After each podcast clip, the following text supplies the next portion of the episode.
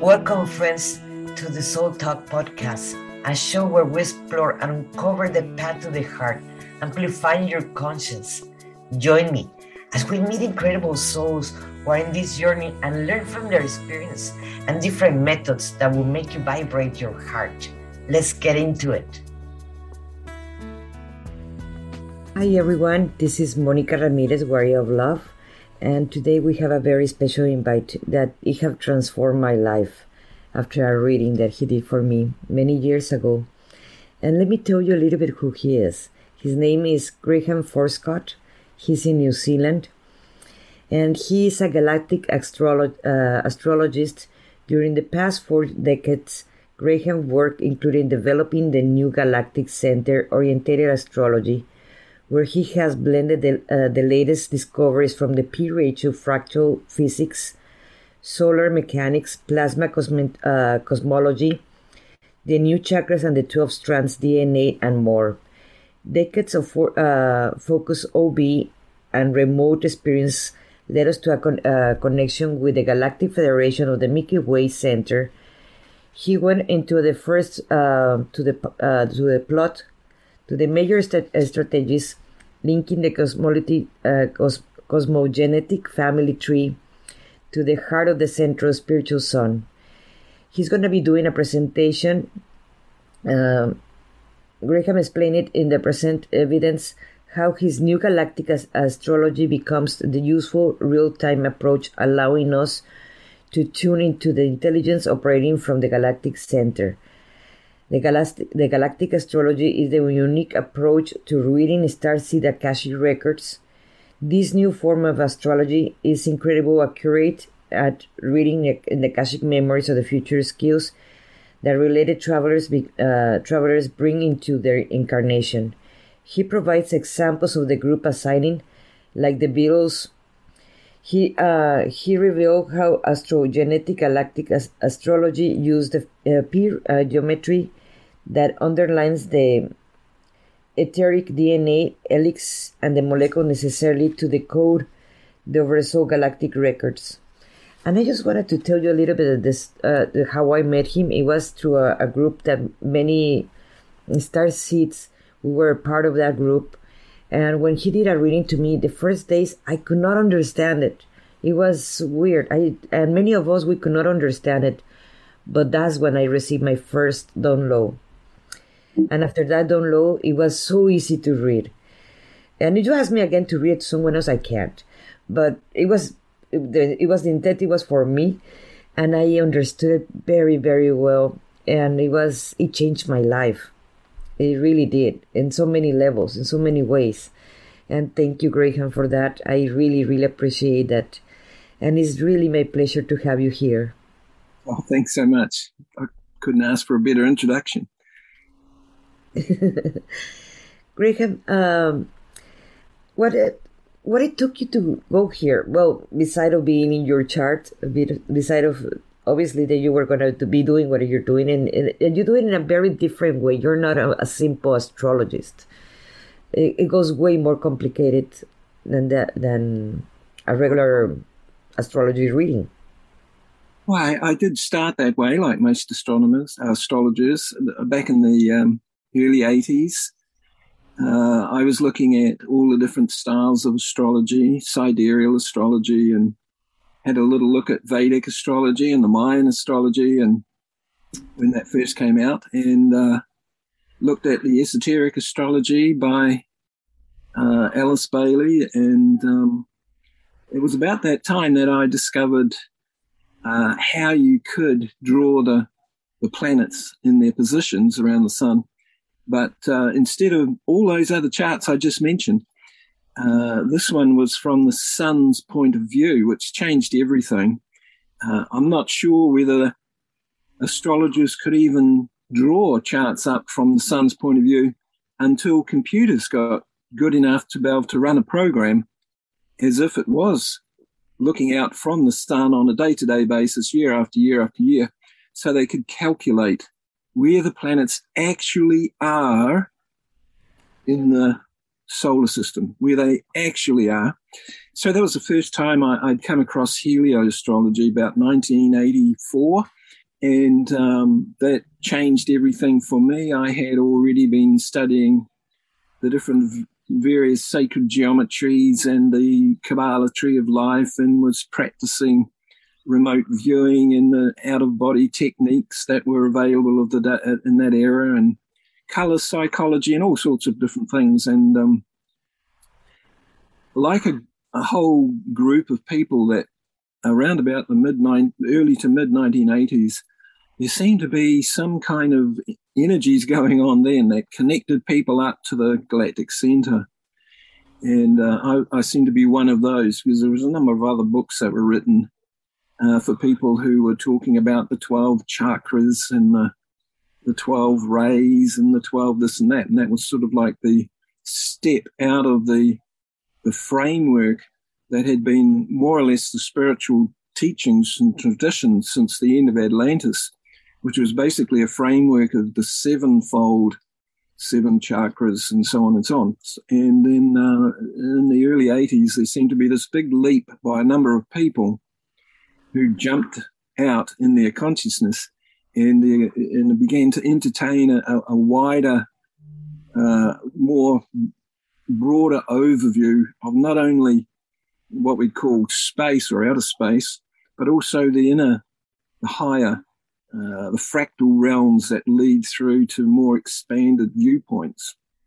So from then on, I've just kept track of uh, everything that came along that I could find that supported what I was doing. And I had an interest by being involved in the sacred geometries. I had a natural interest in uh, cosmology, cosmic structure, of course, the structure of the DNA molecule and the Earth grids, and and so on and so on. And uh, that's led into compiling and keeping track of all the latest that was coming out by other researchers in those fields. So I tried to keep up to date with the uh, unfolding new things that were being both discovered and uh, sort of implemented in their own various ways by various people and I believe you have a presentation, and so I don't want to take more of your uh, the time. And uh, if there's more, uh, if we have more time, I will ask the other questions, but probably you will answer them there in your presentation. so, do you want to start your presentation? Sure, I've got a presentation of a number of images, and I, I can talk, walk through some of these images as we go. Uh, I will try and keep track of uh, things that I don't know 100% and mention that I'm still, like everybody, a learner in some of these things. So, you know, it's not that I know everything about these topics, uh, especially the first few topics, but uh, I'll try and keep up to date. So I'll, I'll, I'll click my share screen and away we go.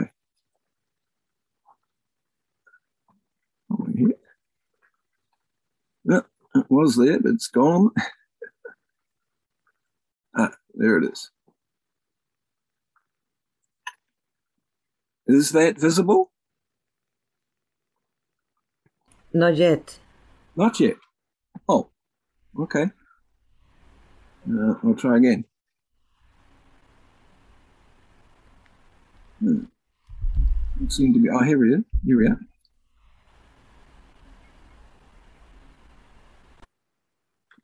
How's that? Yes. Okay. Um, well, I've got a list here. I, I, I, think I need to keep the sidebar open so I can scroll through these. I'm not sure whether I can get them bigger. Um, so I'll just leave it on this for now. I, I, can get them bigger if I go to full screen. In the, in the corner left, you have the plus and the yes there. Ah, got it. Ah, cool. Okay, cool.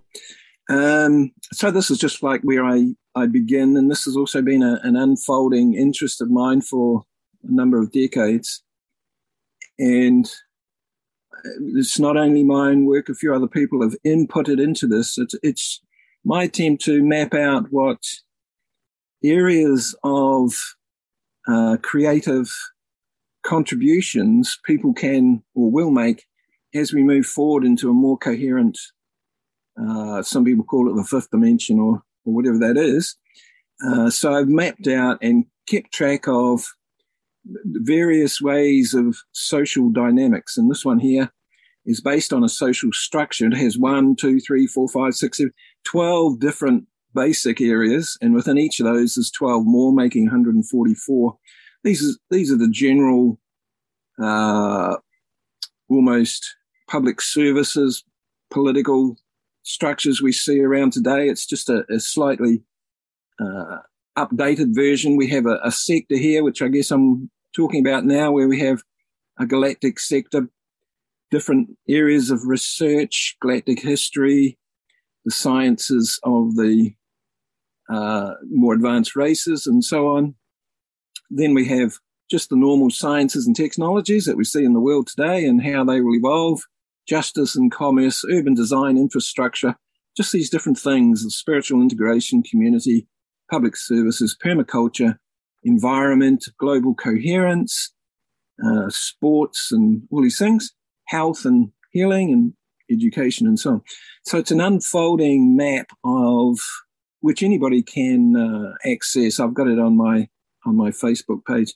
Anyone can access and and and white out anything that doesn't look you know suitable and add your own and it's a sort of an unfolding journey that anybody could participate in if they felt the desire to do that.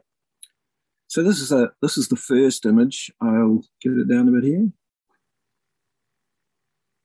Here's an image of the milky way. And up until just recently uh, most of the information that has been spoken about from people who have been talking about star seed coming from the Pleiades or Arcturus or Orion or uh, Lyra and so on and so on. So here's the Milky Way with the, the Milky Way center here, which, by the way, uh, a few, a couple of famous astrophysicists and Rudolf Steiner and the esoteric astrology people from Theosophy uh, and the astrophysicist Paul LaViolette, he has pretty good evidence that at the center of the galaxy there, there's a huge plasma sun, like our sun's more or less a plasma as well. And at the center of the galaxy, there's actually a sun, whereas normal astronomy would have us believe that there's a black hole there. So he has a rare, fair amount of evidence to show that there's the likelihood of a sun there, SRGA, I think it's called, and then, uh, of course, this is a whole group of suns and stars in here. That's why it looks so bright. But the, the size of it is huge, galactic center. Out here, within this uh, perimeter of this pentagon, here are the stars and solar systems and constellations which we're familiar with Orion and Pleiades and Sirius and Arcturus, uh, Lyra there. It's all going on uh, in this small sector, this little neighborhood of the Milky Way galaxy. So when we're when we're looking at or reading material about star seeds coming from here and there, basically the majority of it is within our neighborhood here. Astronomers don't really have names for stars and, and so on, specific names for stars over here. They can hardly even see them. This is in the way. So we're all really uh, familiar with really what is just one neighborhood of the Milky Way, which is worth uh, contemplating, worth noticing. So I've got a few images here now, which is trying to, well, which will hopefully uh, bring a fair amount of evidence to the table about why and how the, uh, the physicists claim by experiments they've done that two locations can interact in real time no matter what the distance. So we we've got this distance here, which is something like 25,000 light years to get that distance from the center of the solar uh, galaxy to our solar system. Yet we have this uh, statement by physicists and their, their experiments that show that two locations can interact in real time no matter what the distance. Of course, it's hard for us to do that because we're not coherent enough as individuals as a, or as a social, social group, a planetary, planetary society. But if the more advanced societies who already in their physics would have known that a long time ago and their development and all their remote viewing, astral traveling, so on and so on, then it's quite possible that they are able to make use of that two locations can interact in real time. If they so desire to make use of that or make contact in some way, you know, we may find that that is actually what they're capable of doing. So these few uh, slides here, just to bring people up to date. Some maybe already know this.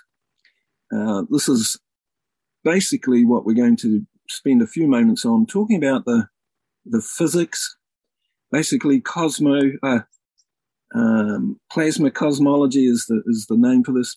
This is just an image from the famous Walter Russell. So he has this map, and I know it's impossible to see, but he's got the elements here on this spiral. It's a it's actually a spiral like this, and we would suggest that it's the phi spiral or the golden ratio spiral. And as he's got his map here of the spiral, he's got the elements named here as they go, getting closer and closer or smaller and smaller uh, as they go, right until we get to hydrogen, which is about here. And he has a number of, or a few other elements between hydrogen, which is considered to be our first element, basically a gas. He's got a, a number of other elements which are smaller, which haven't been discovered by normal science until we get to the uh, more finely tuned, what they call the Planck scale, the smallest photon in the in the uh, electromagnetic wave spectrum. So with these, which he, which Walter Russell calls gases here, well, many people now begin are beginning to realize this is what the ancients called the ether. This is spanning the distance or the the uh, size ratio between hydrogen and smaller and smaller. And the ether, or what he calls a, a uh, gas, could equally be termed a plasma, like invisible plasma, uh, which in Rudolf Steiner's phraseology, you had the what he called the formative ether, which is plasma being drawn to a center through focus, and you have the other side of the plasma, which isn't being drawn to a center. So the uh, the magnetic plasma drawn to a center is what they call dark energy, whereas the distributed plasma, which we look out and see at night, dark space, dark matter, is you know the the the opposite, the um, centrifugal aspect of plasma. Of course, it's like um, it's not just like a huge ocean that uh, is just filling up space. Like an ocean has bubbles, like soap bubbles. The same with the plasma or the ether is basically a packing, an all space filling of what used to be called etheric atoms, plasma atoms. Nowadays, there's, there's other words for this. Uh, supersymmetric plasma is, is what the, the plasma cosmologist might call it. But I just want to leave link on here to uh, some research by Dan Winter. Uh, I consider Dan to be the best physicist on the planet.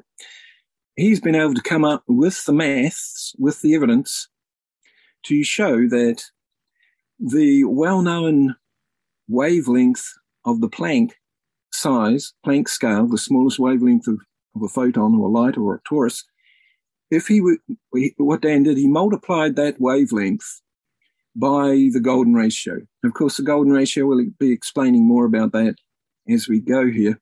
So I'll just use that at, at the moment and we'll kind of expand on that as we go. So he multiplies the wavelength or the frequency of the Planck scale, he multiplies it by the golden ratio. He does that 116 times, pi ratio, phi ratio, phi, model, and then eventually finds that it just so happens to be the radiuses of the hydrogen atom.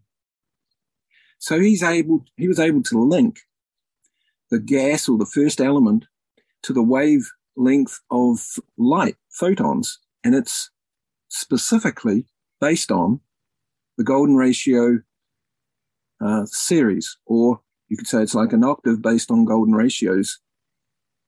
And as we just mentioned with Walter Russell, between hydrogen and the uh, Planck scale wavelength of light, Walter Russell has a few gases or a few plasmas there.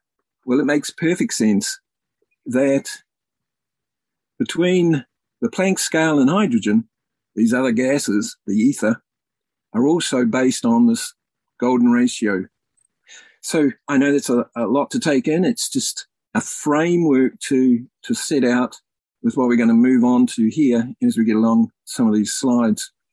This is a, just an image by a, a, famous uh, plasma cosmologist, I guess you'd say, J. Alfred, J. Alfred, J A Y. And uh, here's some good articles out there. So he's just showing what we are normally con- familiar with. We have a, the subtle bodies, our auric field here. We have the old drawing of the subtle bodies here. And we have a lab experiment creating a plasma torus shape here. And these plasmons, you know, around the Earth, uh, the plasma around the Earth and so on. And this is what we call, well, this is what Rudolf Steiner called the formative ether. This torus shape, everybody knows what a torus is like. It's like a donut. If we were to blow a smoke ring, that's a torus. We know that it's spinning around, it's turning in on itself. That, intra- that attracts, draws to itself the more uh, the etheric atoms or the plasma bubbles, as it were, it draws them to itself.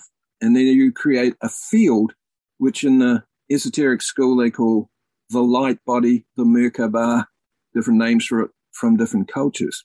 So we see that, and there's different colors of it, of course. And here we have the, the noble gases one, two, you know, helium, neon, argon, krypton, uh, exon, is it? So these ones here these colors, which most people would see as being colors of light. And we see often artwork using airbrush painting techniques to paint angelic beings and so on. They're predominantly these colors. Back here with, with, uh, Walter Russell's work, at the big, at the each octave here at the meeting point, going through the spiral here, here, here, here, here, here.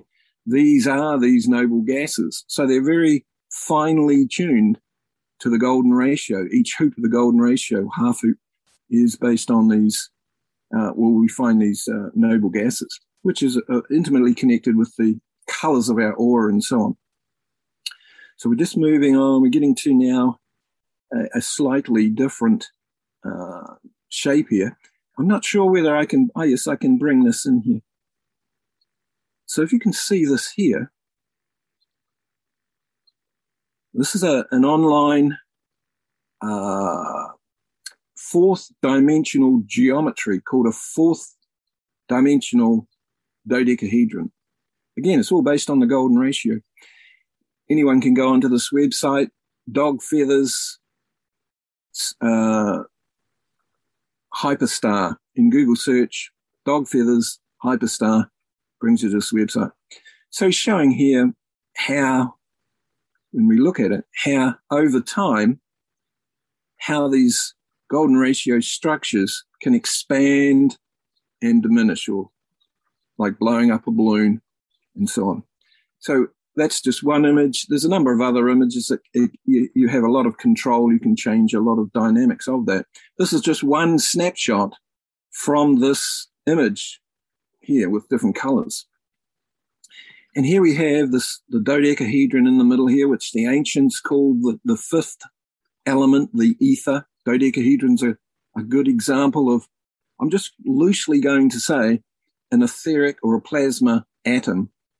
That's a loose, you know, saying. There's more detail that could be uh, addressed better there. Each one of these, there's a dodecahedron there. It's the sort of the yellow one. You can see there's a small dodecahedron there, there, there, there, so it's a packing, a cluster of dodecahedrons. Here again, there's these ones which are branching out These are also snapshots of golden ratio geometries. So in my mind, when we look at 4D or uh, hyperspatial structures like this, we're looking at dynamics of the movement of the ether, either coming to uh, compressing or expanding. So eventually this becomes useful, and I've used it in my work uh, to because I've been interested in starships, space stations, and all these kinds of things, and we'll we'll get to that in a moment. So if we were to cross, if we were to put an equator through cross section through the middle there, so like looking at the equator of the Earth, well, this is basically what this one is. This is the famous Penrose tilings. So physicist Roger Penrose, four decades ago, is saying the fabric of space-time is a tiling based on the on this geometry. For him, it's a flat surface geometry, which makes no sense to me, but there are other ways of seeing it. So he has this geometry of what he calls the fabric of space-time, which if we go back here, as I say, it's it's more or less looking at the equator of again, I'll just use it loosely, a, an etheric atom or a plasma atom. So he has this shape here, which is made up of two different size golden ratio uh, diamonds. When we look at a bit, this is the um, the uh, quantum gravity research group, who are uh, doing some great research into the fabric of space time. They call it. So here we are. We've got a little bit better here, where we see the same Penrose tiling there on the flat surface as we've just seen, but we see it's kind of a shadow of these geometries, these 3D geometries. And there's one there, there's another one there. And it's when we get into these 3D geometries here that things begin to get interesting in the sense that they're all based on the golden ratio. Some of them are directly, I would say, the, the, the um, bubbles of plasma.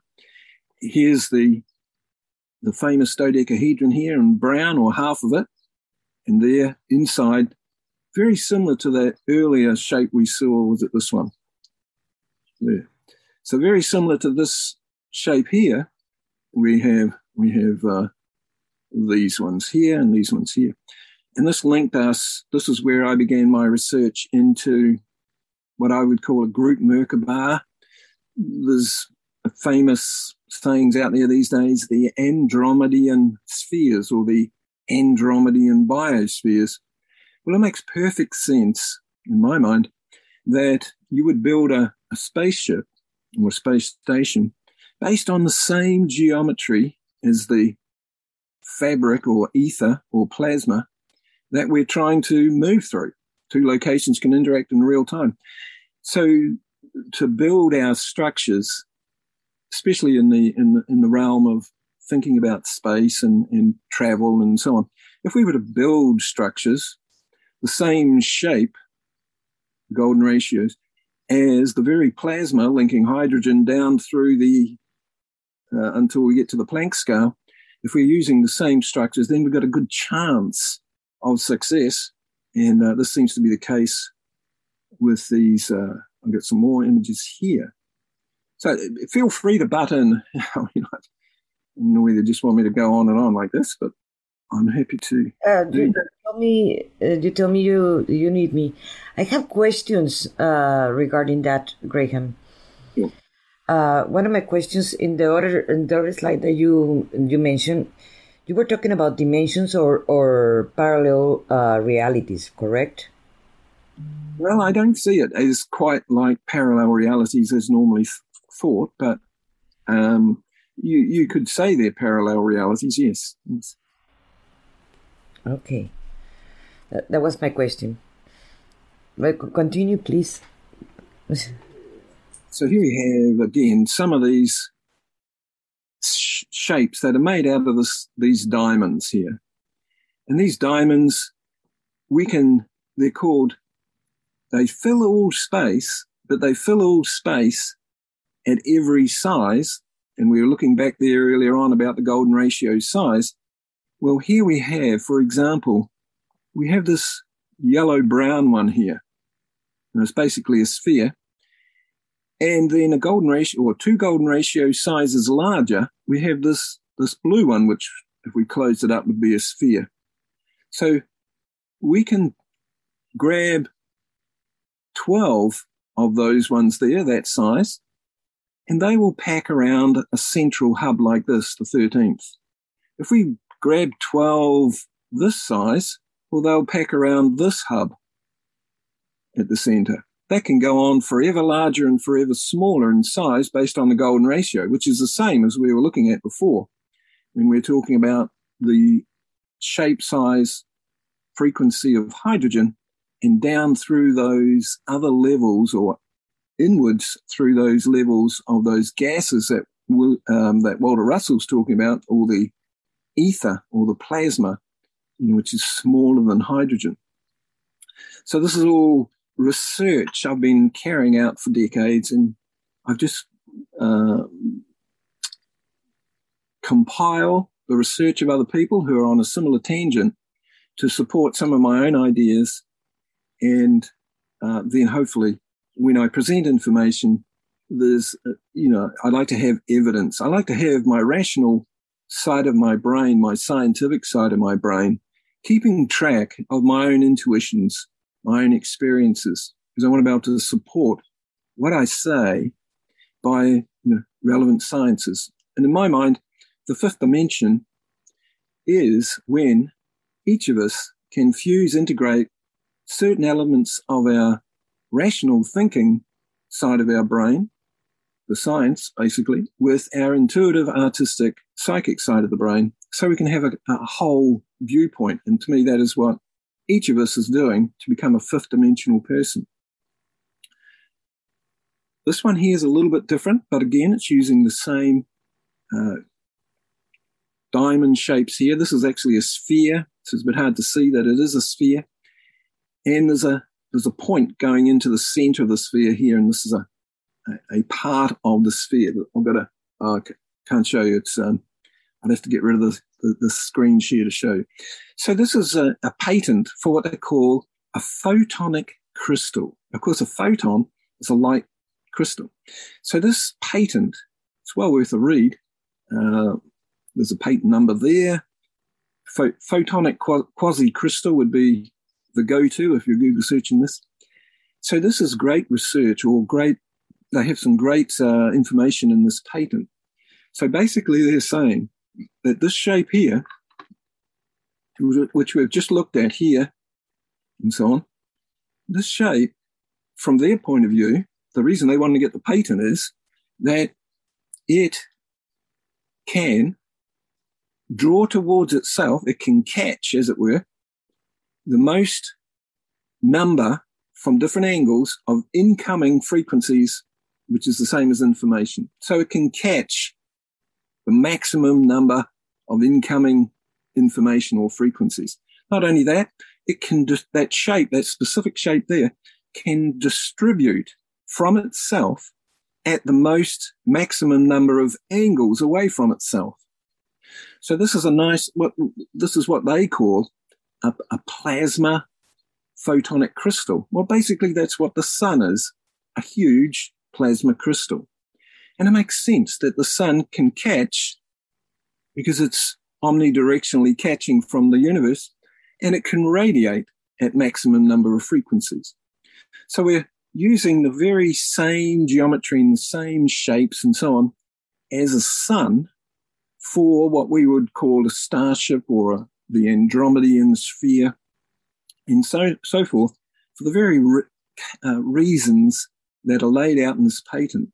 It is the best stealth material. So if you wanted to create paint to, to paint on your stealth fighter ship, as uh, some people seem to do, then you would use this in the makeup of your nano paint particles because it reflects and it, the, the ship becomes invisible. As well as that, that's why, in its own way, it's the best shape for a Merkaba or a light body or a or an invisible spaceship. It's a plasma capacitor, storage of plasma. Anyway, these are they might not be interesting to people who are just want to know about the astrology, but it's plotting out my own path to get to the astrology where I make bold statements about how this astrology works and its difference uh, with the other astrologies that are out there. So this comes from a website, uh, an earlier website I did have. I've still got it on my uh, more recent website, but not in such great detail. So again, this is like golden ratio tetrahedrons constructing the fractal universe. We presented this as a teaching on Dan Winter's Fractal University a few years back, and we've carried on to uh, bring more evidence to the table. So this one, even though there's so much on there, not expecting uh, you to be able to see what is is really going on there, but uh, the the important point, uh, golden ratio constructing the fractal universe, which includes all the higher dimensions. That's what fractal means. The old saying, as above, so below, is now rephrased as fractality.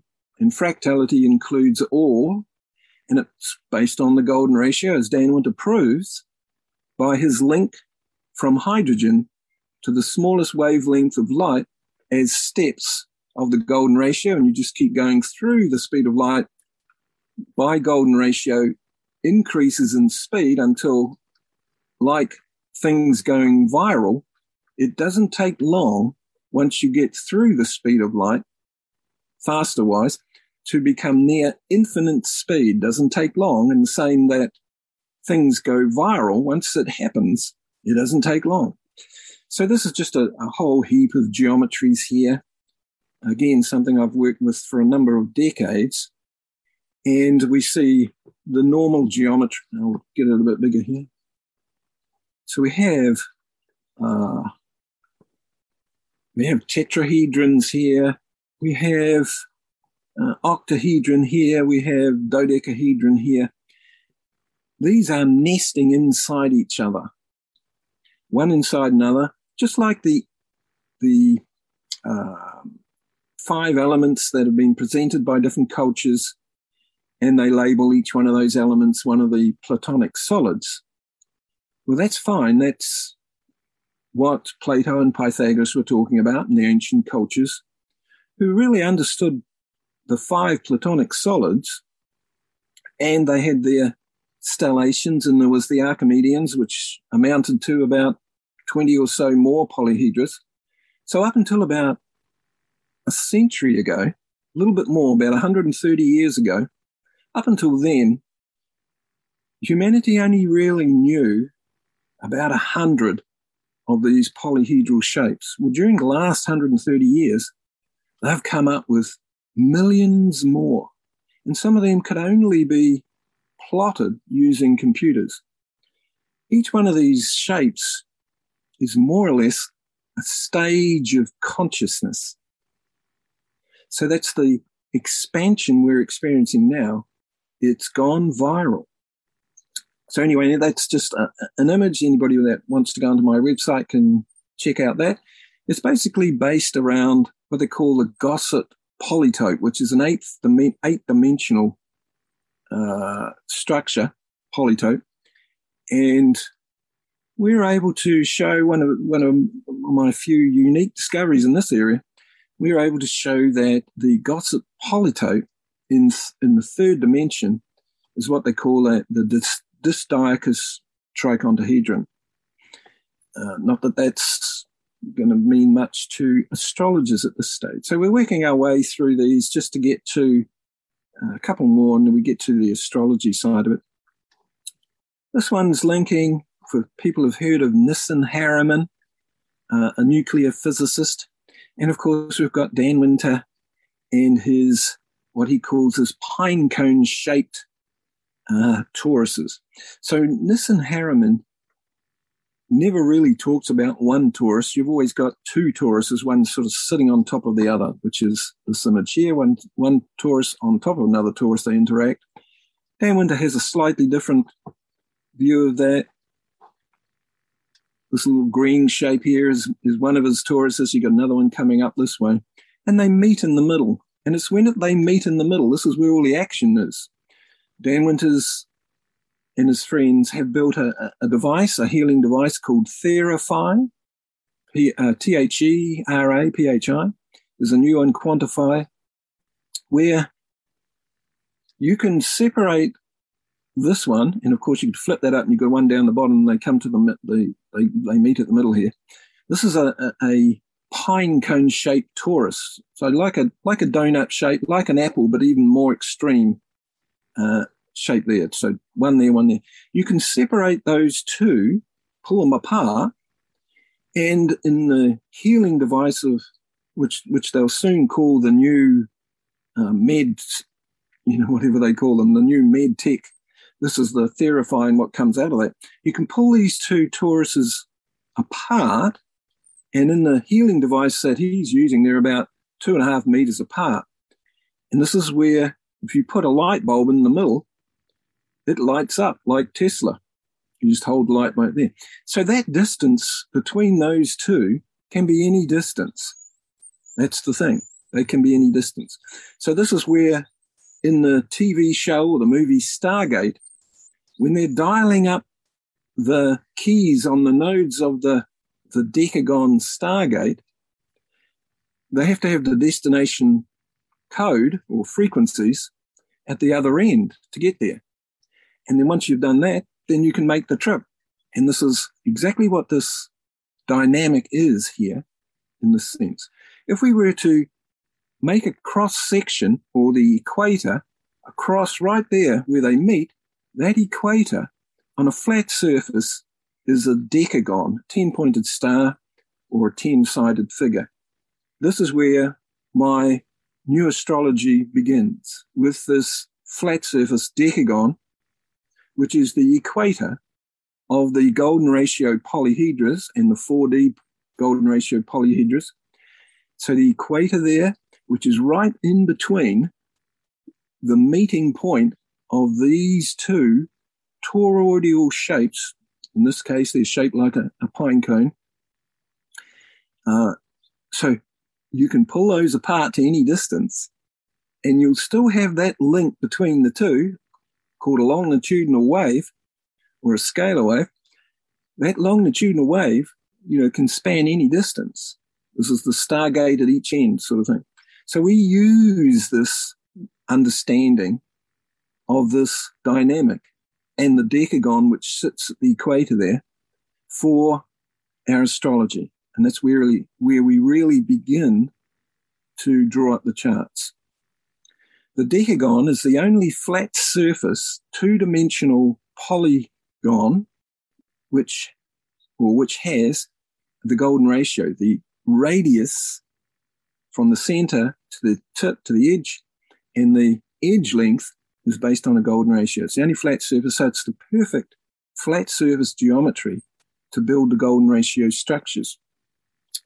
This is just some images. Actually, I've actually made all these uh, all these ones. They're, they're photographs uh, of these shapes. So again, we've got the the center here, and then we've got one there. We can fit twelve around inside there, and then we've got a bigger version. We could get twelve of these bigger ones and pack them. It just goes on forever. So these are actual structures I've made over the years. This one here, same sort of thing. So when I'm talking about these structures, I'm not theorizing about what they might be by looking at a flat surface screen on the computer about what's going on. I've built the structures, I've packed them inside each other. I've, you know, done all various things in that in that respect. So I'm guessing now that's about the end of it. Oh, we've got one more here. So before we were talking about the five elements in the five platonic solids, where the fifth element is the dodecahedron, which the ancients called an etheric atom or a plasma atom.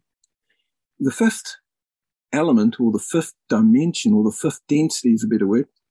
The fifth is, you know, that's more or less where an individual is a, if you've come across Babaji or someone like that, who doesn't need to have a physical body, who, who can remain a non-physical body or an entity, a non-physical entity amongst a group of non-physical entities, and operate from that realm as a group of non-physical entities. Call them um, masters or whatever you know, whatever you want to call them. So, in the realm of the geometries of the Platonic solids, one, two, three, four, five, there is in fact a sixth and a seventh in the realm of expansion of geometries, and they all nest inside each other. So, outside the dodecahedron, containing the dodecahedron, the fifth element, the fifth density, outside and containing that is the shape we have used often here, and that's this, this diamond shape here. It's called a rhombic triacontahedron. And then outside that, we can build what's called a disdyakis triacontahedron. These are rounds six and seven. And in the ancient teachings, whether that's theosophy, Helena Blavatsky and, and, and Steiner and so, whether that's them or whether that's the Ra group and the law, law of one from the six density collective who are on who used to be on Venus, or whether that's the Kabbalah and the Tree of Life. All three of those, and, and, and some of the others as well. Just I'm not so 100% behind some of the others, but all those ones suggest that what we call our oversoul, which has many souls out experiencing, our oversoul inhabits the sixth density. Well, in the geometries of creating these polyhedras, you have the smallest in the middle, the tetrahedron, cube, octahedron, icosahedron, dodecahedron. Then you have this at the sixth level, which is called a triacontahedron. And it just so happens it is the perfect shape. You've got 12 in there, which are inside this one, and you've got 12 of this size, which pack around this yellow one. Of course, that can become a bigger unit. So it's a, a, a perfect shape of what they call the higher self. Again, that's just another area of interest uh, in the research I'm doing. So I'll just leave that one. It's just a, a photograph, more or less. And I think we're on with the astrology. And here we are. So uh, it has been an, an honor of mine to make a, a journey in a sense. I'll call it a mental journey, an abstract, remote kind of mental journey. Many astronomers have done this as well in their own way. I've uh, trying to plot where you'd expect to find stargates in the sense that the formative ether is drawn to a a point or a, a vortex, a torus, and in the universe, when we look out there, we see the sun, we see a group of suns, we see the galaxy, and there's clusters of galaxies and so on. But they are forming actual geometries, or a better way of saying that is that when we're looking for what would be considered to be a vortex or a stargate, we just need to go to the center of each of these larger scenarios, galaxy cluster of galaxies, superclusters, and so on. And I'll show you that uh, with one of these uh, images as we go here. So this is my introduction to the astrology side of it. This is happening today. The in astrology, if we were to draw astrology chart up, the sun at the moment in, in astrology is between two and three degrees of tropical um, Scorpio. That means the Earth is at about two to three degrees of Taurus. So if we're standing at the Earth, and if we look through the sun today, then in the background, it's a little bit south in latitude, but in the background, we astronomers through the telescope will look at what they call the Shapley supercluster. Shapley, Shapley 8, they call it. It's the largest cluster of galaxies in the known universe. And so this has been a, an ongoing area of research for, for myself. Uh, and I use it in astrology sometimes. But it's interesting that today, while we're talking about this subject to a, to, to a global audience, the sun itself, the alignment to the center of the universe, uh, is happening today while we're going through this. Which, by the way, I've got CIA there for a very good reason. Over here, bring this a little bit larger. Over here, we have a bunch of phrases, alphanumerics. Pretty simple system, nothing complex. A equals 1, Z equals 26. Couldn't be easier. So when I work out each one of these phrases, number two, the core of the Shapley supercluster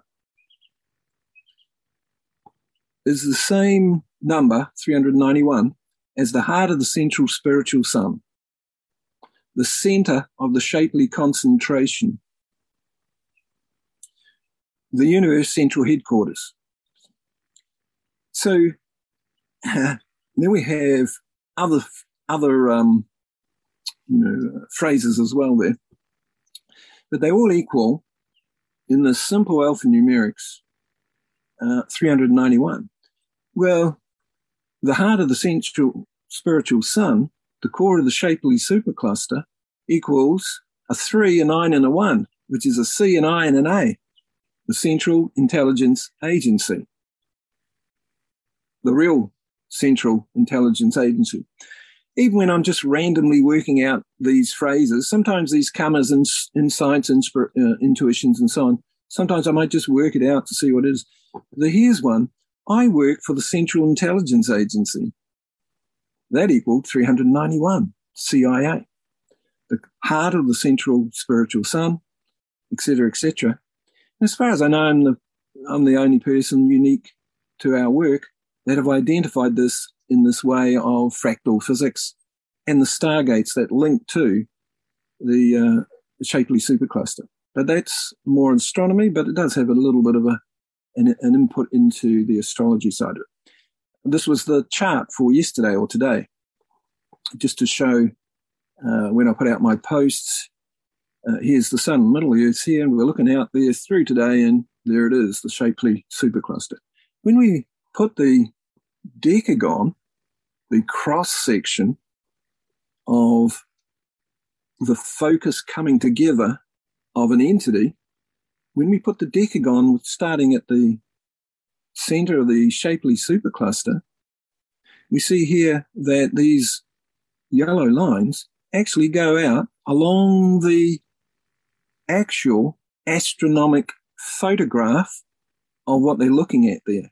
And I found this over and over again. When we have a, a large astro environment or a cluster of galaxies, superclusters and so on, when we look at the center, we drop the decagon on there, we can see that the other galaxies are forming in this kind of way, based on what we'd expect to see. And we're getting to astrology. So here we are. So we've just been talking about the decagon, and this is a map here, of course, as the people may be familiar with this one. This is a cross section looking along a DNA helix, or looking down a plane view of a DNA helix. This is the way the, the phosphate sugars and, and so on that make up the DNA helix uh, here they are. It is, in fact, a decagon, 10 points. That's the actual photograph looking down a DNA helix. You have famous sayings like the halls of Amenti. So the hall is the DNA helix, but the helix could be our DNA, or it could be the DNA helix of a larger entity like a galaxy or so on. So we have fractal, different scale, different size DNA helixes. In the electric universe, they call them Birkeland currents, which link up galaxies like linking up chakras with the, the Kundalini, you know, that's going up our spine.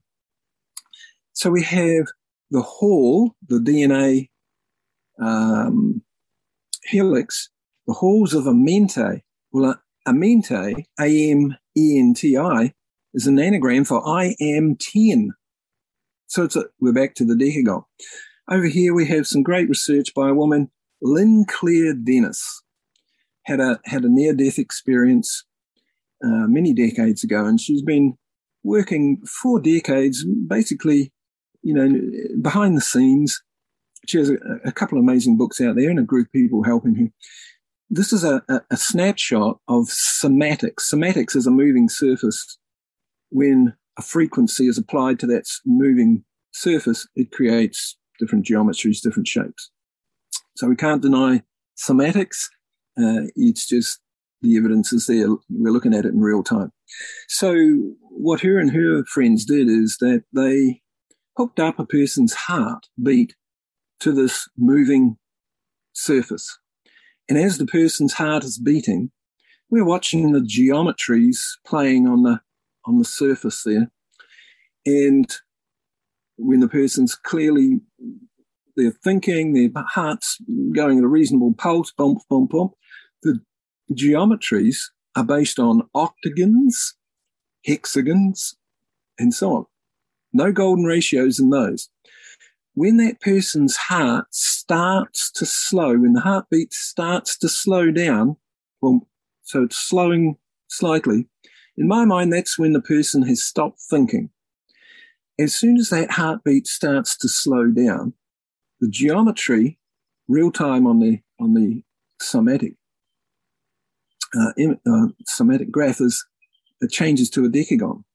The cross section of the plasma, the ether, etc., etc. So, in my view, that's a, a, a, some good evidence there that when we tune in, when we stop thinking and tune in, we are, our heart is radiating away from us the golden ratio wavelengths, the plasma, hydrogen down to the light scale, goes past through the speed of light, more or less becomes instant, goes viral soon after. So this is what our heart is doing. That's why we see these images around where people, when they meditate, their heart is radiating so much more, and so on and so on. The other way, it comes to that person. So when they're sitting there meditating and so on, they have opened up a vortex. We see this with the HeartMath Institute, a vortex inwards to the heart. So it attracts inspiration, ideas, etc., etc., fall into that person. So this is where we start with our astrology, is that we oh, here's the DNA helix, a bunch of these dodecahedrons lined up here. DNA molecule, same thing. Won't go into that part of it. And then we we use then the same decagon here over here, the Stargate, one, two, three, four, five, six, seven, eight, nine, ten. We put the decagon on the chart. But we're also using the heliocentric astrology positions, the real positions of the planets, not the geo astrology, but the real positions of the planets. And to uh, to top it off, what we do is that we uh, the gal- galactic centers out in this direction, last few degrees of tropical Sagittarius. So we put one point of our decagon linked to the galactic center, and then we have uh, these other positions at specific degrees around the, the zodiac here. And these, when planets, like in this case, here we have the planet Mercury on this node here, crossing this node. Here we have another one. It's a trans-Neptunian planetoid called Orcus. Over here we have another one, Nucius. Here we have the the Earth and the, and the Moon here. So when the planets get to these nodes of this decagon, here we've got uh, Mars, another one, Varuna down there. So when the planets get to the points of the decagon, that's like those people in the movie Stargate where they're clicking on the, the keys at the points of the Stargate to activate it and we've got it linked up to the galactic center. So those 10 positions there, it's like two cat, two catches mitts like that. So the solar system at certain points in time, as the real time information, two locations can interact in real time over any distance, the communication that's coming from the galactic center can be caught in our solar system by the planets that happen to be in those positions. In astrology, our mind more or less lives on Mercury. Our emotions more or less live on Venus. Our crown chakra lives in Neptune. So we we know then by which planet is on the nodes what we can expect as the download or an information transfer. What is coming into our solar system, or at least what is catching what is coming into our solar system. So that's the basis of the astrology there. Number one, we use the galactic center as our frame of reference. Number two, we use the real positions of the planets, the helio, rather than the geo. So the other styles of astrology, whether it's Vedic or even sidereal, they're still using the geo positions, which are not the true positions of the planets. And we use, of course, the decagon, the Amenti, the Hall of Records, our etheric DNA, uh, and other words that mean similar things. So we've got a, a slightly different one here. It's worth noting. Here's the Earth with its ley line grid work on. And uh, you can get this. I think it's still a free download from vortexmaps.com. It loads onto Google Earth. So, what we do know is that the Schumann resonance, let's just say it's about 8 hertz. The Schumann resonance, 8 hertz.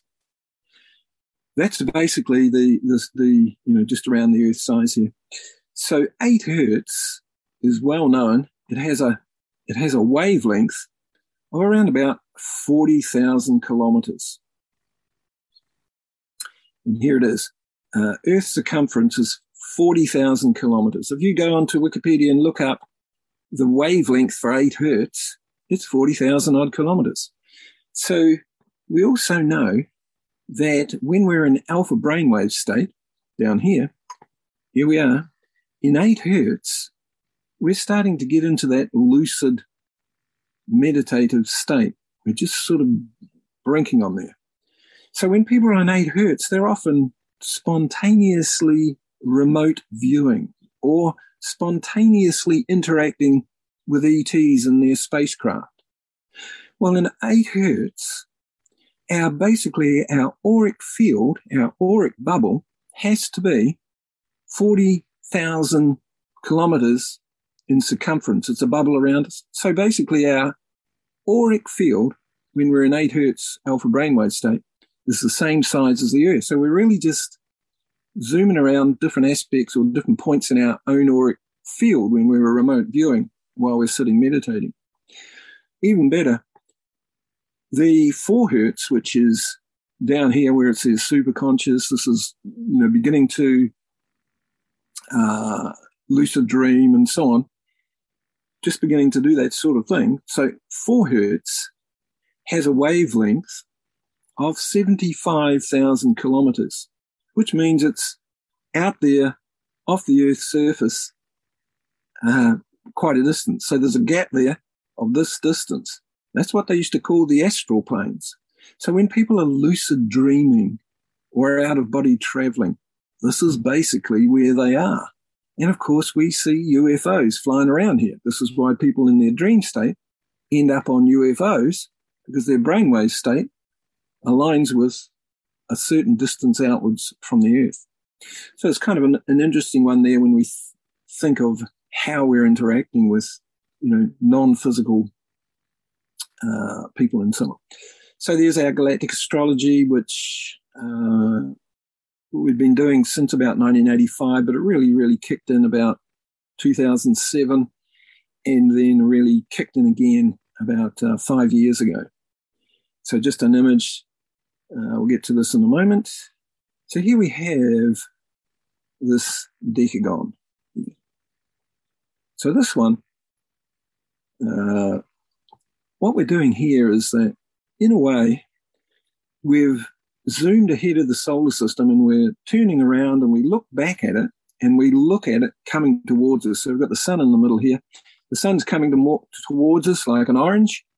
And as we're watching it come towards us, of course, the planets are orbiting at distances out from the sun, and they're all going at their own unique speeds.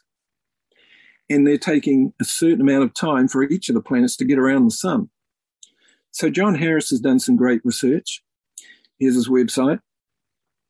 He shows that the speed relationship of each of the planets, Mercury, Venus, Mars, Jupiter, and so on, the speed, the relationships between the speeds of each one, the velocities of each one, is based on the golden ratio. One is going a golden ratio faster than the other one, which is going a golden ratio faster than another one, which is, and so on and so on. He shows that the distances out from the sun of each of the planets are spaced in golden ratios, which is what we've got here, these blue lines. We've got the decagon inside a decagon. We're just showing here that the planets, if we, we start from the, the closest one, then that'll be on a on there, that'll be that with there, Mars will be there. So the space and time unified with golden ratio, as well as the length of time it takes, the orbital period it's called, based on the golden ratio. We see this most famously in the relationship to, between the Earth and Venus, where they often draw an image of the Earth going around the sun five times. Venus goes around eight times during that same period, and it creates a pentagon. So that this is the case for all of the planets, not just Earth and Venus. And of course, we, we just pop the Stargate on there, uh, a solar system Stargate with a heliocentric perspective of the planets, where they might be. And as we mentioned back here on this one, uh, if the planets are on the nodes of the decagon, linked to the galactic center, that's the catcher's mitt, catching information or frequencies coming into our solar system. Uh, and in this case, we're, we're, we're, aiming it, we're aligning it to the galactic center. So basically, this is just a, a, a another uh, view of the same sort of thing. And again, it's the framework of our astrology. So here we have here the distance the orbit, uh, one side of the sun to the other of, of the Earth. And we've got Venus here, of course, and we've got Mercury here. So when they're in this golden ratio, they create this cone that we were talking about early on, the uh, what Dan Winter calls a pine cone, like this. And of course, that is the same as having there's a big torus shape there, then there's a slightly smaller one inside that, golden ratio smaller, then there's a golden ratio smaller in there for the Venus of orb, uh, Venus orbit, and so on and so on. So it's a the solar system is a bunch of toroidal plasma toroidal fields, one inside the other, inside the other, inside the other, based on the golden ratio. This is exactly the same as the hydrogen atom going down through these other plasmas or gases, what Walter, Walter Russell called gases, which is the old, which is the new name for the ether until we get to the speed of light. And of course, then we can go through the speed of light, keeping on going in golden ratio leaps. Doesn't take long to become instantaneous or more or less instantaneous. Uh, same thing again, just to show that there. Here's the Tesla coils. And the Tesla coils, a bunch of um, toroidal fields, more or less, looking down the vortex, the throat of the, the, the, the toroids there. And so the Tesla coil is basically a small version of the solar system.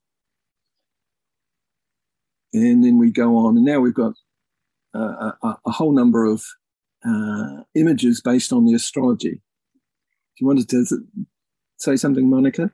Be... Yes, I'm here. It is it's going to be a little bit long because uh, to let know the the people that how long it's going to be another half hour, maybe. Okay, perfect. Just yeah. to let know everybody, so everybody knows. Okay.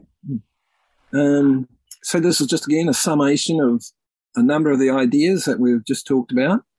Uh, here's the there's a certain plasma that science um, sees. It, it's sh- some sort of sheet they call it. Again, it's the five spiral going into the the sun in the middle here. So these are just images uh, more or less repeating what we've just said, spiraling there with the planets, Pluto, Neptune, and so on. this one, just interesting in itself. If you wanted to look above your head out into space and you wanted to look exactly at the galactic center, we'd have to be at 30 degrees south, uh, more or less the Tropic of Capricorn? So the galactic center is about 30 degrees south as far as where it is on the Earth. If you're in Easter Island, you just look directly above your head. It just so happens that the what we were talking about earlier, the central spiritual sun, the, the largest cluster of galaxies, well, that's about 30 degrees south as well. So that's just interesting that they're both at the same latitude uh, on the Earth's surface.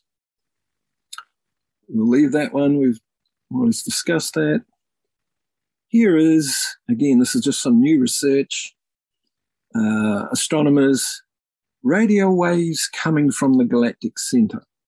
So they've got this, here's the galactic center, I guess, and here's the Earth, and they've got those radio waves. So, in my view, that's slowing down, of course, radio waves, but uh, perhaps that's a longitudinal wave, an instantaneous, more or less instantaneous information or frequencies coming from the galactic center. And by the time it gets to us, uh, it looks like radio waves. Now, I'm not a scientist in that sense, so I can't confirm that to 100%, but this is just something that's popped up online there about a week and a half ago. Here's the galactic center. The blue is the Milky Way that we look out at night. Here it is. Galactic center here. Here's Sagittarius. He's just about to release his arrow. He's aiming. And when his arrow is released, it's heading to the galactic center. And in astrology, of course, Sagittarius is looking for the truth. And there it is, aimed at the galactic center. Here's another view of the galactic center uh, right here. And it's uh, there's a lot going on in this, in the sense that there's our uh, December 21st there, plus it's the international date line, midnight Greenwich sort of thing. And the Earth's traveling along its path there like that. So we know when the Earth passes the galactic center, does it twice you know, each year, six months apart. So it's about June the 18th and December the 18th. A couple of days either side, since the galactic center is enormously large. Those few days are direct alignments from our sun and Earth to the galactic center. And of course, that's where we begin our decagon when we put it on the on the chart. So what I have now is a, is a few examples of uh, charts of soul groups or different p- groups of people and a few individuals as well. The full moon in October, which is four or five days ago, that happened lined up to the Andromeda galaxy. So we've got the circle here, we've got the sun here, the Earth here, and the full moon here. If we will draw a straight line out in that direction, we'd get to the Andromeda galaxy. It just so happened that the famous actress uh, oh, Rebecca Ferguson. Uh, she's born lined up to the Andromeda galaxy within a within a couple of days. So she's within 99.5% lined up to the galactic, uh, lined up to Andromeda. So she was having her birthday more or less on the full moon. She's the in the new movie Dune, D U N E. She's playing probably the major role of Jessica the, the, the, the woman, the priestesses who are, you know, the, the Stargate keepers, the Stargate holders. So she's born lining up with Andromeda, showing she's a star seed perhaps from Andromeda galaxy or has some connection there. Born on the full, uh, that was her birth date. Here come, along comes the full moon. And within a day or two after, we get the Dune movie released. I think it was yesterday or 22nd, I think it was released or so they say. So when we have, um, when we see feedback coming from outside of ourselves, in this case, we've got a movie being released, it's been put off release, and so on, so on, so on, until a certain day. We've got a, a famous person that's the main character, well, one of the two main characters in the movie, playing a role which is Stargate um, operators. Uh, then we see like some feedback coming to us to, and I've been able to gather feedback like this. I call it supportive evidence.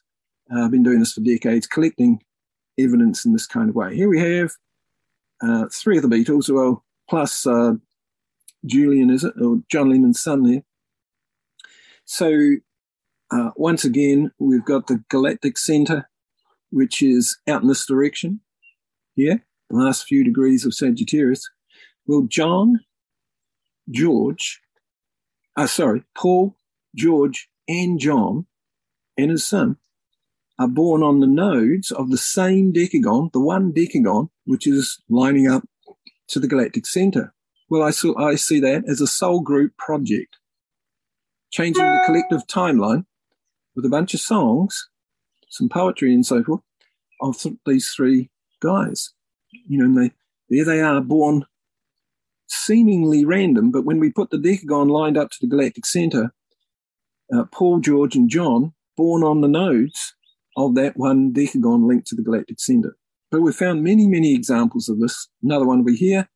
This is the famous theosophists, starting with Rudolf Steiner, Krishnamurti, Alice Bailey, Henry Wallace, Annie Besant, uh, Nicholas Roerich. All of these people are born on nodes of the one decagon when that decagon is lined up to the galactic center. William Yeats, so we have a, a soul group called the Theosophists in a general kind of way. They're incarnating along the timeline, picking up the teachings from the earlier ones, and it's, you know, changing the collective timeline as a soul group mis- mission. And of course, it's all being inspired by the Galactic Administration, the real Galactic Federation at the Galactic Center. And on and on the examples go. This one's a bit different. This one is a group of people. I'll just mention then some of their names. We've got Frank Lloyd Wright, the famous architect. We have Mr. Spock. We have Carrie-Anne Moss. Uh, we've got a couple of guys here, I forget their names, who are who are creators of the Marvel comics. We've got Sinead O'Connor, and we've got Yoko Ono here. They all are born on the nodes of the decagon when we link one point of that decagon. So we've left the galactic center now, and we've got one point of the decagon lined up here with the star in Orion called Rigel. So R I G E L. This is the famous Mary Magdalene bloodline, Enki and Enlil, and the famous Egyptian Akhenaton, Moses.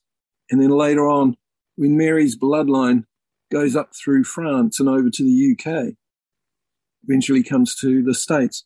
So we have these people here who have similar qualities. The two Marvel comics, you know, creators here, Sinead O'Connor, Mr. Spock, Yoko Ono, Carrie-Anne Moss, who played um, Trinity in the Matrix series. There's something got similar about them, and they're carrying that energy from Rigel there because they're born on the astrogenetic nodes of a decagon lined up to Rigel. We've done research like this with Sirius and, and some of the other ones as well. This one here, oh, this one here is Helena Blavatsky, who is the first person who really introduced the trans Himalayan adepts to the Western world, brought basically Tibetan Buddhism into the West in the late 1880s. So she was born, well, first off, when she did that, she mentioned that the trans Himalayan adepts, what they now call the masters and so on, that those adepts and masters were uh, taking their instructions from the star family in from Sirius. Well, Helena Blavatsky, her birth date, if we put a decagon starting at her sun there, then on the very next node of the decagon, we find the arrow because Sirius is out in this direction. So she's linked as a member of the Sirian star family, star seed, along with many of these others that were the what they call the trans Himalayan adepts, who say that they themselves get their inspiration from the group from Sirius. She wrote a book. The first, I think it was the first book she wrote was called Isis Unveiled. So there's an asteroid called Isis, which we put in the charts. sometimes they're not relevant. This asteroid might not be relevant for some people. But it just so happens that Helena Blavatsky had the asteroid Isis lined up with the star Sirius, 36 degrees away from her sun. So there's more and more examples of like, like this, which in my mind is supportive evidence for this new kind of astrology. Here's the famous Elizabeth Warren, probably the, if not the best, one of the best, uh, you know, in US politics. So she was born lined up to the galactic center up here through this. So she's born lined up to the galactic center. She has a number of uh, planets and asteroids. Here she has asteroid Poseidon, the capital of Atlantis, past life in Atlantis. Here she has an asteroid Hyperborea on this node, the positive group coming out of Atlantis. She has uh, a number of other uh, planetoids, trans-Neptunian planetoids outside of Neptune, on the nodes here and on the node here. She has her crown chakra here, Neptune, on this node, inspired. So she, and she has Saturn here on this node, politics, structures. So she's come in with a mission from the galactic administration, you know, to do with politics and so on. And she was born lined up to the galactic center. There's just more examples uh, of how that works. I think uh, this one is just a, a, summary. Again, this will be just too hard to see um, what's going on here. I'll just mention a couple of things out of this one. So here's our sun in the middle, and here's the Earth, which of course is going around here. And this is the normal zodiac of 12 signs. Some people call it 13, that's okay. And then if we were to look at some of the famous star systems, some of the famous pulsars that uh, astronomers have mapped, and, and even some of the external outside of our galaxy. When we look at some of those, we see there's relationships between them from our solar system's point of view, which means we just happen to be in the right space and time at this moment because our solar system's orbiting the galaxy 225 million years for one orbit of the um, the galactic center. So our sun and solar system is in a unique position so that some of these, I'll give you an example here, the pulsars. So there's a pulsar there, and then we go around uh, 72 degrees, part of a decagon. There's another pulsar there called the famous Crab pulsar. And then uh, there's another one up here as well.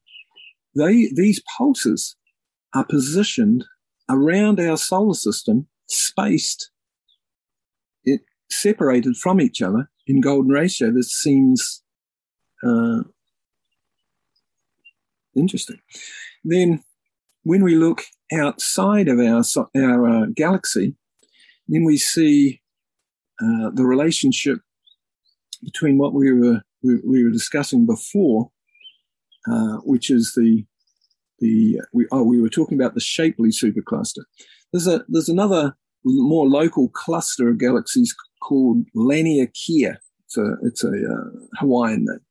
Well, at the center of Laniakea is what they call the Great Attractor. So that's out in that direction. So the Great Attractor is linked by this blue line to what they call the supergalactic center, which is a more local uh, cluster of galaxies which our, our, our Milky Way is a part of. But from our solar system, the distance between the center of the local cluster and the center of Laniakea, well, that's 72 degrees, two nodes of a decagon.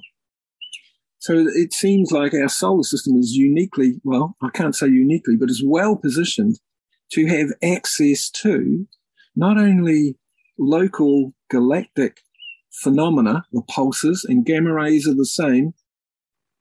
Uh, I haven't got the image here, but gamma rays, many of the gamma rays are spaced from each other in golden ratios. So we're interacting with our local galactic space in a framework which is built on the golden ratio. But when we step out of the galaxy, there's many of those that are also positioned in space relation to, relating to our solar system in this format based on the golden ratio and the decagon and so forth. And as Dan Winter and a few others have been, been able to prove, it's when we get down to the hydrogen and down smaller, it's when we go through the speed of light, which then more or less goes viral and becomes instantaneous very quickly. That is the exact geometry of these locations, these positions, uh, and so on in, in space. So we have some reasonably good, uh, you know, evidence here for what some of these things we're doing and saying. And this might be the second to last image, I think. So this one here is, again, what I've done here is I've just grabbed uh, photos from astronomy. So they're actual photos from astronomers, or if they're not photographs, they're kind of interpretations of of the um, different energies, you know, the different spectrums they use, ultraviolet, so on and so on. So what I did then was I just grabbed the decagon and I overlay it. So up here, go up here. Uh, oh, here we are. So there's a bunch of galaxies here, not far from us. The middle one is M101. We're looking at it in plan view. So we're looking down the, the north pole of this galaxy. So it's sort of perhaps coming this way or going the other way. And here's where the astronomers have noted um, other clusters of galaxies which are more or less birthed from this one. This one's like the mother, birthing these uh, quasars which become galaxies. Well, as soon as we drop the je- decagon on there, not only do we see these main ones on these lines here, but some of the, the these ones here, which look a bit random, but no, they're not random. They're actually out here. Same thing here when we drop the decagon right at the center there, of what they call Virgo A, which is the cluster of galaxies we're, we're involved in, our, our Milky Way. Put the decagon in the middle. Then again, some of these most well known galaxies are on these, are birthing along. It's like a um, DNA helix, an intergalactic DNA helix coming this way and going the other way. And these other galaxies are birthing along this direction, like the nodes of the DNA helix. We see it sometimes and of course our solar, our galaxies within this. So we're looking at it in plan view. We see we get a good view of it. So on and on it goes, and I've just dropped these decagons on top of these what they call the sheets of galaxies or walls of galaxies, uh, and and things like that. So it's a bit hard to see, but there's there's lines there which I've drawn over. I've put the decagon there and put the decagon on the top, and that angle there is exactly 108 degrees. Shift, and here's another view of it. Shift the decagon over a little bit further, and we see these walls or these clusters of galaxies growing along or expanding along. But once again, it is based on, from my perspective, uh, the same geometry as our heart when we're meditating or entering the oneness. Our DNA helix, looking down the DNA helix, so we're drawing DNA helixes at supergalactic scales. This is what above below is. It's what fractality should be. This one, not so important. It's just uh, the new planetoids. There's the famous Venus, Earth. Uh, the Earth going around five times the, and Venus going around, uh, sorry, uh, Earth on the outside going around five times, Venus on the inside zooming around faster. And each time they get together, they get together at certain distances, it, it happens to map out a five pointed star. But as we said before, John Harris has done some great research uh, to show that the entire solar system is not is like this, not just uh, the relationship between Earth and Venus, but it has to be done from the helio point of view. It can't be, it, it doesn't work when we're drawing it up from the Earth's point of view. So we don't get this geometry. We don't get this golden ratio geometry from the Earth's point of view, whether we're looking through a telescope and mapping the the, the um, orbits of the sun, uh, planets, or whether we're doing astrology based on normal geotropical positions, we don't get the golden ratio. We miss we miss the the point, the complete point of two locations can interact in real time over any distance. We don't interact with that anymore. The planets are not in their true positions. So, in a, in a sense, that's why we made the, sh- the leap shifted to helioastrology and uh, have lined it up and used the Galactic Center as our frame of reference. I have finished. Okay, let me uh, change the view. Uh, and um, there, uh, the view there. Wow. it was very extensive and it was very, very, very interesting. Thank you, Grayham. I thought I'd bring it. I've done a few um, Zoom meetings and I hadn't really got into the depths of it. So I thought, well, maybe some other people have seen those and have heard me say everything about the astrology, but not much about what where, your, where it came from. website, so like that I can post it. You you, you didn't send me your, uh, your website, so like that people can look for you. Sure, galacticastrologyacademy.com. Galactic astrology.com, right? Uh, Galactic Astrology Academy. Academy. Yeah, all one word there. dot com. Academy. And a lot of this is expanded upon on the website. These different areas, including the starship and the Merkaba light body and and so on. So I've got more information there and more images and gifs and so on. And more examples of, of starseed, famous starseeds, a whole page there Yes, that I have seen for for ages that uh, you've been doing uh, from different uh, famous people. Exactly.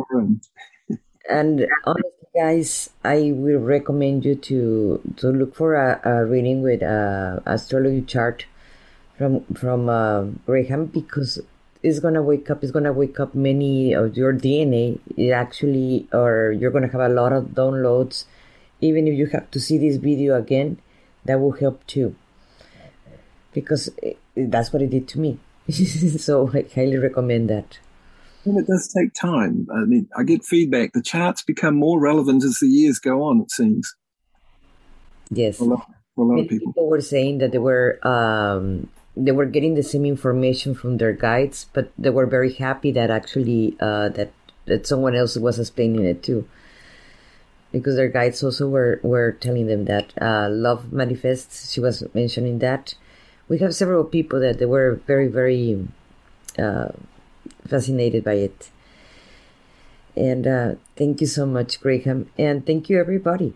It's been it was, was a, a, a, a little bit longer than usual but you know what it, it was uh, we deserve this it was very very interesting and Thanks enough for the opportunity great work you're doing too thank you let me just um, say what we're going to have the next Sunday. And the last Sunday is going to be the final episode of the of the Heart of the Artist Talk podcast. And we're going to close with Ramiro Rodriguez. He's a writer and he's a publisher. And that one is going to be in Spanish. And in Soul Talk the next week, we're going to have uh, Vikash Shidashani. He's a speaker, a spiritual coach, the best-selling author of the book Rolling in, rolling with it. Lessons uh, learned while I was sitting down. That is at 7 p.m. on the next Monday, and the Heart of the Artist Talk is at 6 p.m. on Sunday, Central Time, both of them. So it was really, really my pleasure to have you. Thanks so much for the opportunity. Thank you for joining me today. I would love to share with you my transformational system, Path to the Heart, that I created just for you head over to monicaramirezwarrioroflove.com and you will find free resources. In there, you can download a masterclass in how to stop being people pleaser and meditations to get you started.